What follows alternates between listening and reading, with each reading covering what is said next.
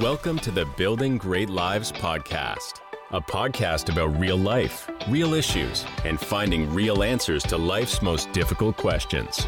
And now your host, Trent Gilliam. Greetings, everyone. Trent here. Welcome to episode number sixty-eight of the podcast. I'm glad you've joined the Building Great Lives journey. Before we get started, as always, I'd like to say a huge thank you to our monthly ministry partners and to you, the listener. You make this ministry possible, and I'm excited to have you on the Building Great Lives team here at the Building Great Lives podcast. It's our desire to help people from around the world grow, heal, discover, and fulfill their unique purpose. Thank you for sharing these episodes. We're praying these messages of hope reach every possible person in every possible nation. In today's episode, we're going to talk about how to biblically respond to conspiracy theories. Now, wait, wait just a minute. Don't turn the episode off yet.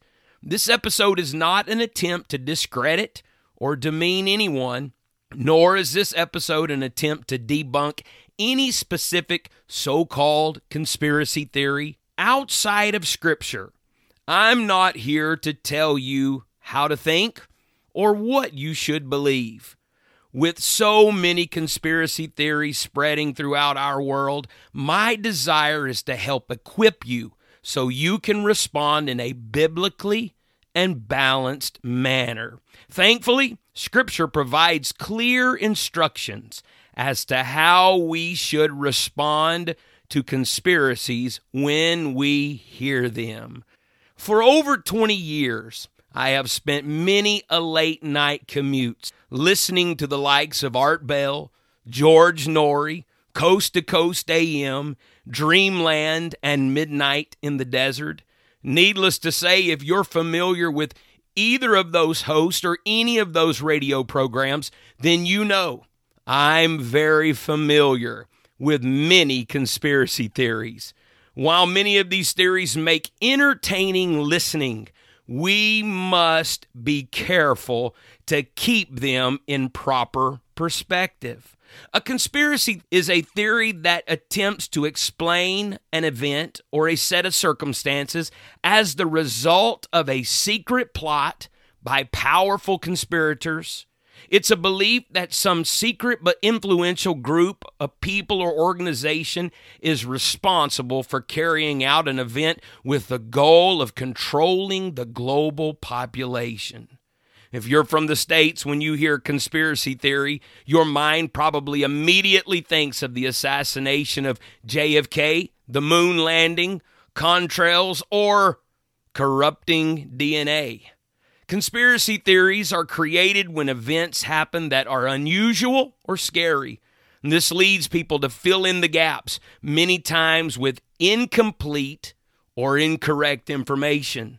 And once these theories are embraced, with the way our brain works, it can become difficult to convince people otherwise, even when providing them accurate information by trusted sources. We naturally seek out information to confirm our views, while many times neglecting information that disproves it.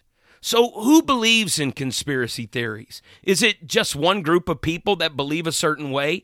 Well, according to a Gallup poll, research has shown that people from all walks of life believe in conspiracy theories to some degree. Gallup's research revealed that both religious and non-religious people believe in conspiracy theories. Both politically liberal and conservative believe in conspiracy theories. Belief in these conspiracies is not limited to a single subset of people.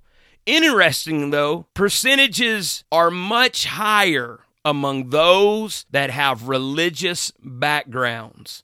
So why do people believe in these theories? Because we naturally try to make sense of our world. When complex things happen that we don't understand, we search out answers that fit our worldview. It's the way our brain tries to control outcomes and make sense of things happening around us. Conspiracy theories are captivating because they provide explanations for confusing, complex, and emotional events, especially when the official explanation doesn't fit what we want to believe. Conspiracy theories provide, quote-unquote, structured narratives for events that agree with a person's confirmed biases. And we all have confirmed biases. These biases are called confirmation bias. It's our human tendency to interpret evidence as confirmation of one's existing beliefs. And because of confirmation bias, it's common for people to seek out narratives that make sense to them based on their prior beliefs. A person's prior beliefs, education, and experience anchor the way they evaluate information. These biases affect our perception of every issue in our lives. And it's important to note the desire to gather accurate information is in constant tension with the desire to arrive at a conclusion that confirms our pre-existing beliefs. We are more likely to seek out information that is consistent with our pre-existing beliefs, while simultaneously avoiding information that challenges our beliefs. For example, we will send someone a video that we are convinced that if they just watch this video, they will understand our position and they'll believe it. We fully expect them to watch it and be converted.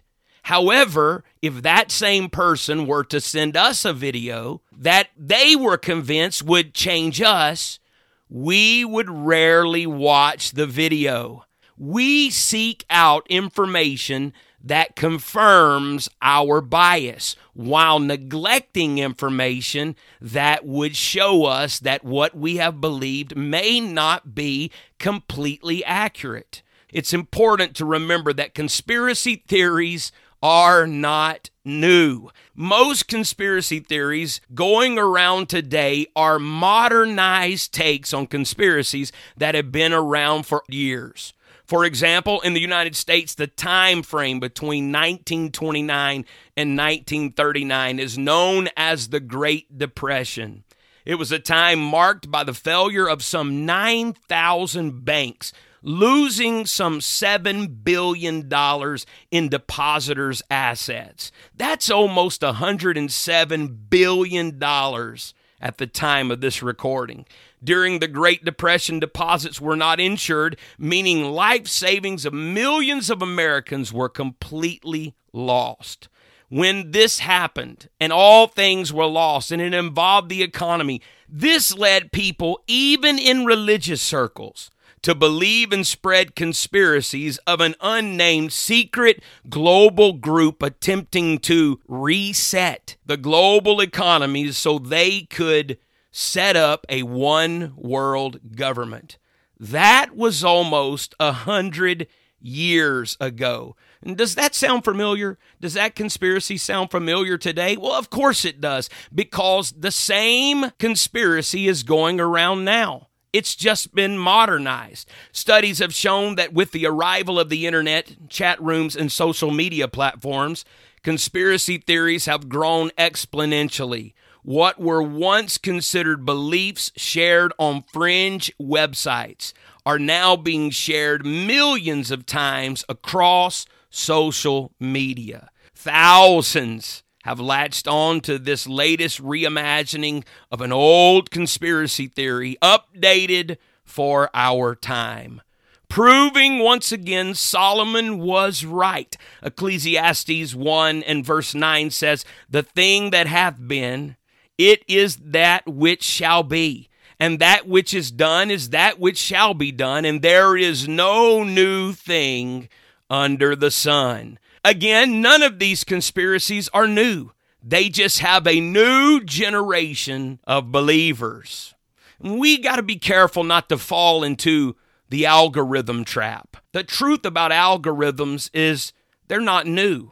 Remember years ago when the grocery store started giving away loyalty cards, and some of them were small and you could put them on your keychain? When you would buy something, you would swipe your card, and that was a part of an algorithm. Today, you can walk in grocery stores and no longer have to swipe your card. In the States, you can just put your phone number in, and it's connected to your name, connected to your email. This is an algorithm. The grocery stores use this to be able to determine what coupons or ads to send you. Should you go in and buy diapers, it would tell the algorithm, send them a coupon for formula. Or if you bought formula, it would send you a coupon for diapers or any product that would be related to having a baby, because the algorithm would show that you have purchased a product related to a particular thing. This is how algorithms work. What started in a grocery store is now moved into social media. When we go on social media of any type, any platform, our habits, our posts, our shares, our likes are all part of an algorithm. So we must be very careful to understand the first priority of what we see on any social media platform isn't truth or fiction, it's engagement.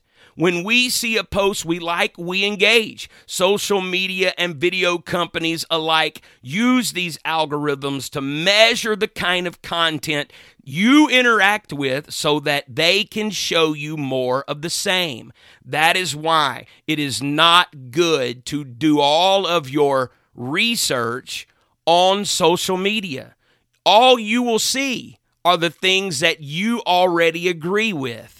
And in order to do real research, we must take an honest look at all sides of a topic to better understand it and make an educated opinion on that matter. Social media does not give that to us. It shows us things that we are used to liking, because it is not about truth or fiction, truth or lies. It's about engagement. They are there to keep you connected. If your social media platform of choice were to only show you things that you disagreed with, you would spend much less time there, and that would make them less money. We must be careful that we make right decisions with proper understanding.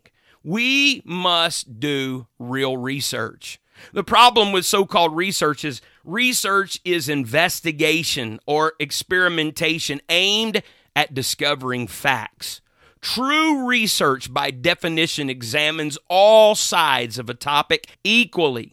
Once all sides are equally and honestly examined, the researcher accepts the results and revises their view in light of facts, regardless of pre-existing biases. Research involves the collection, organization, and analysis of evidence to increase understanding of a topic, characterized by a particular attentiveness to controlling personal bias. Research isn't one-sided. It's taking an honest look at both sides and accepting the results, even when they are not our desired outcome.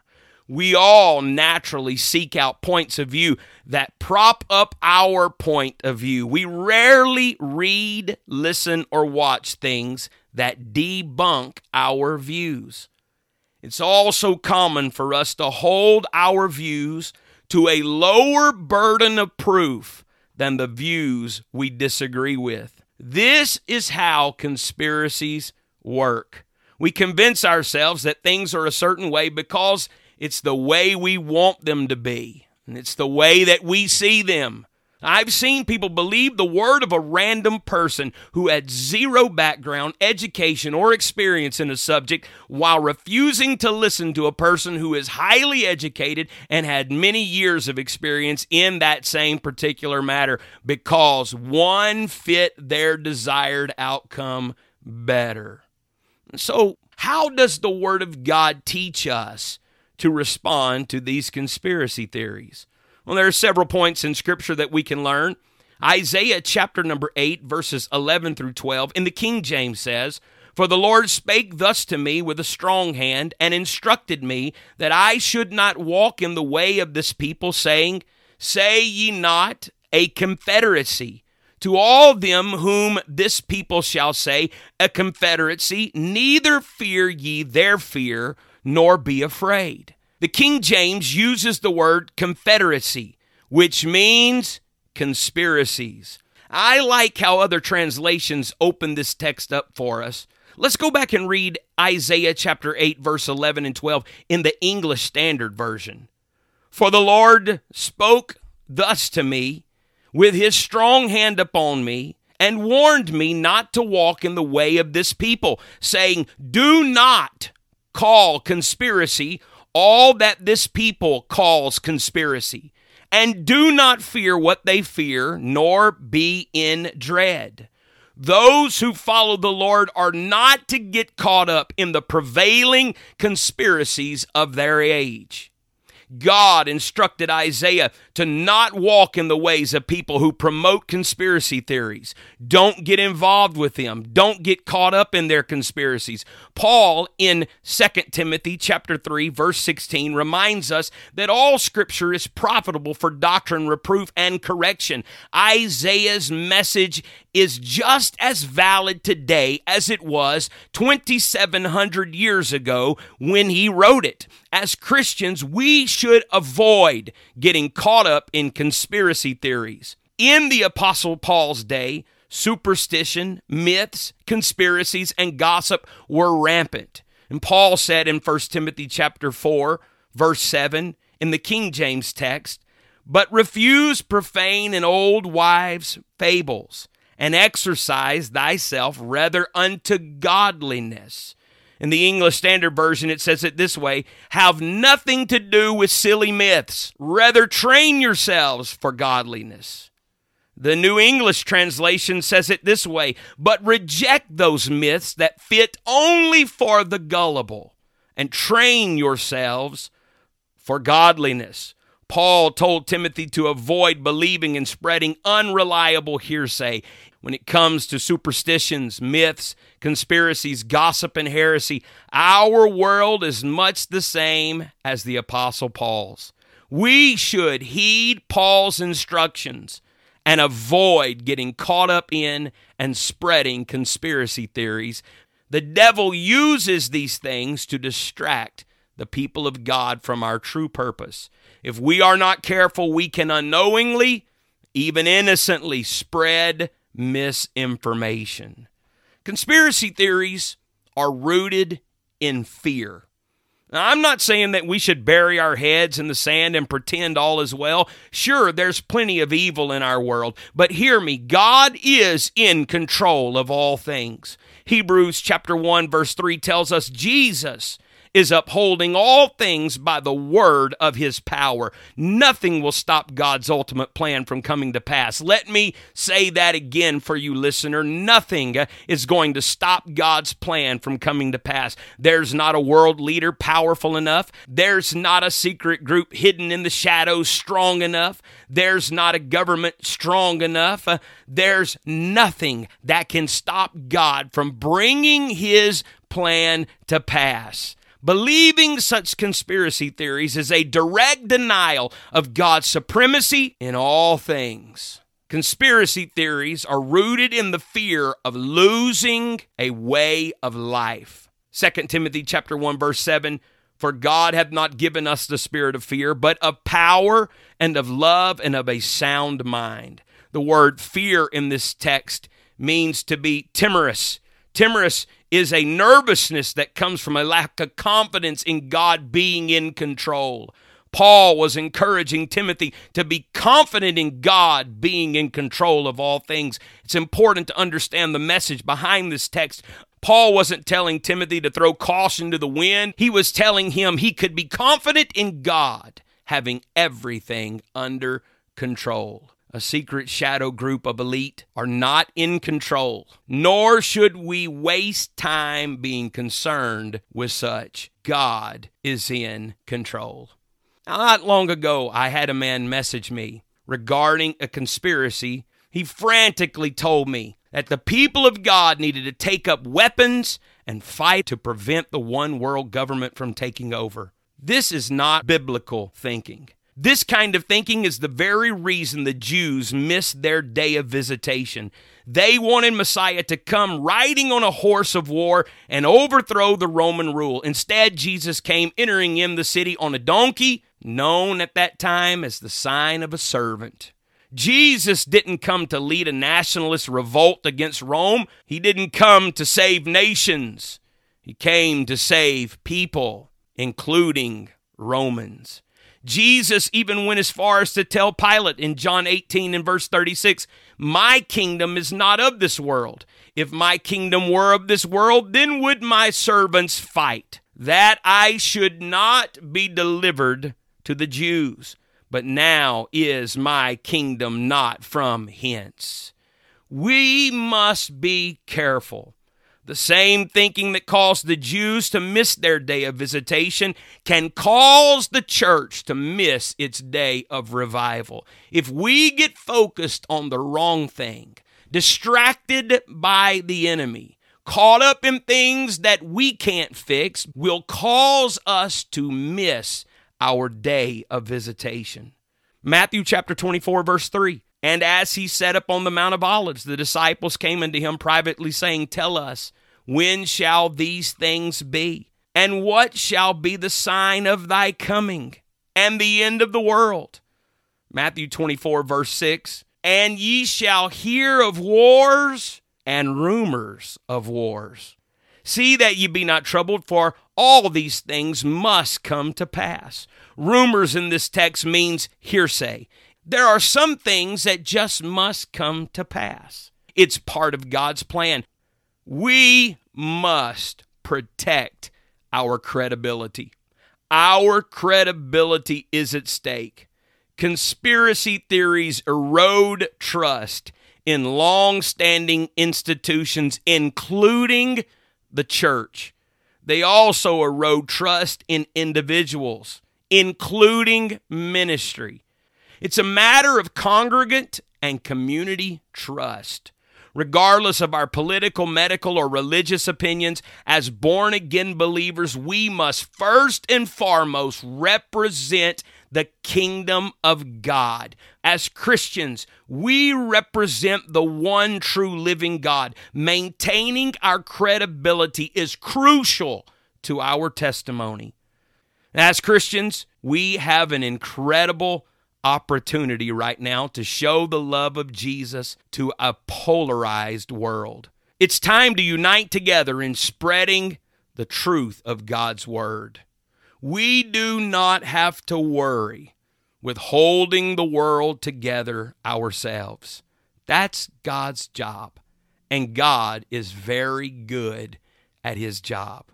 We should embrace the things of God and evangelize our world like never before. It's time to rise up in the Spirit and know that our time to have the greatest revival is now. And as has become our tradition here at the Building Great Lives podcast, I want to pray for you, listener. I want to pray that the Lord would encourage you. Lord, we are living in uncertain times. There are so many views, so many opinions. It's easy to get caught up and distracted in all of these things. Lord, remind us that you are in control. You are a God that never sleeps. You are a God that never slumbers. And you are a God that is in complete control. Your plan cannot be stopped. Your plan will come to pass. God, help us not to be distracted and fighting the wrong battles. But God, help us rise up in the Spirit and take hold and embrace the revival of our day. And to those that may feel overwhelmed by the circumstances of our day, be encouraged. God is in control. And as always, thank you so much for listening. In the meantime, please subscribe so you don't miss a single episode. If you enjoyed this episode, tell a friend. Maybe text them the link or share it on your social. You can find me on social at Trent Gilliam, G I L L I A M, on Instagram at Rev Gilliam. You can also reach me at Building Great Lives Podcast at gmail dot com. And I look forward to hearing from you. And until next time, let's keep building. You've been listening to the Building Great Lives podcast, a member of the Real Life Church Network. Join us next time as we dig deeper into life's most challenging questions.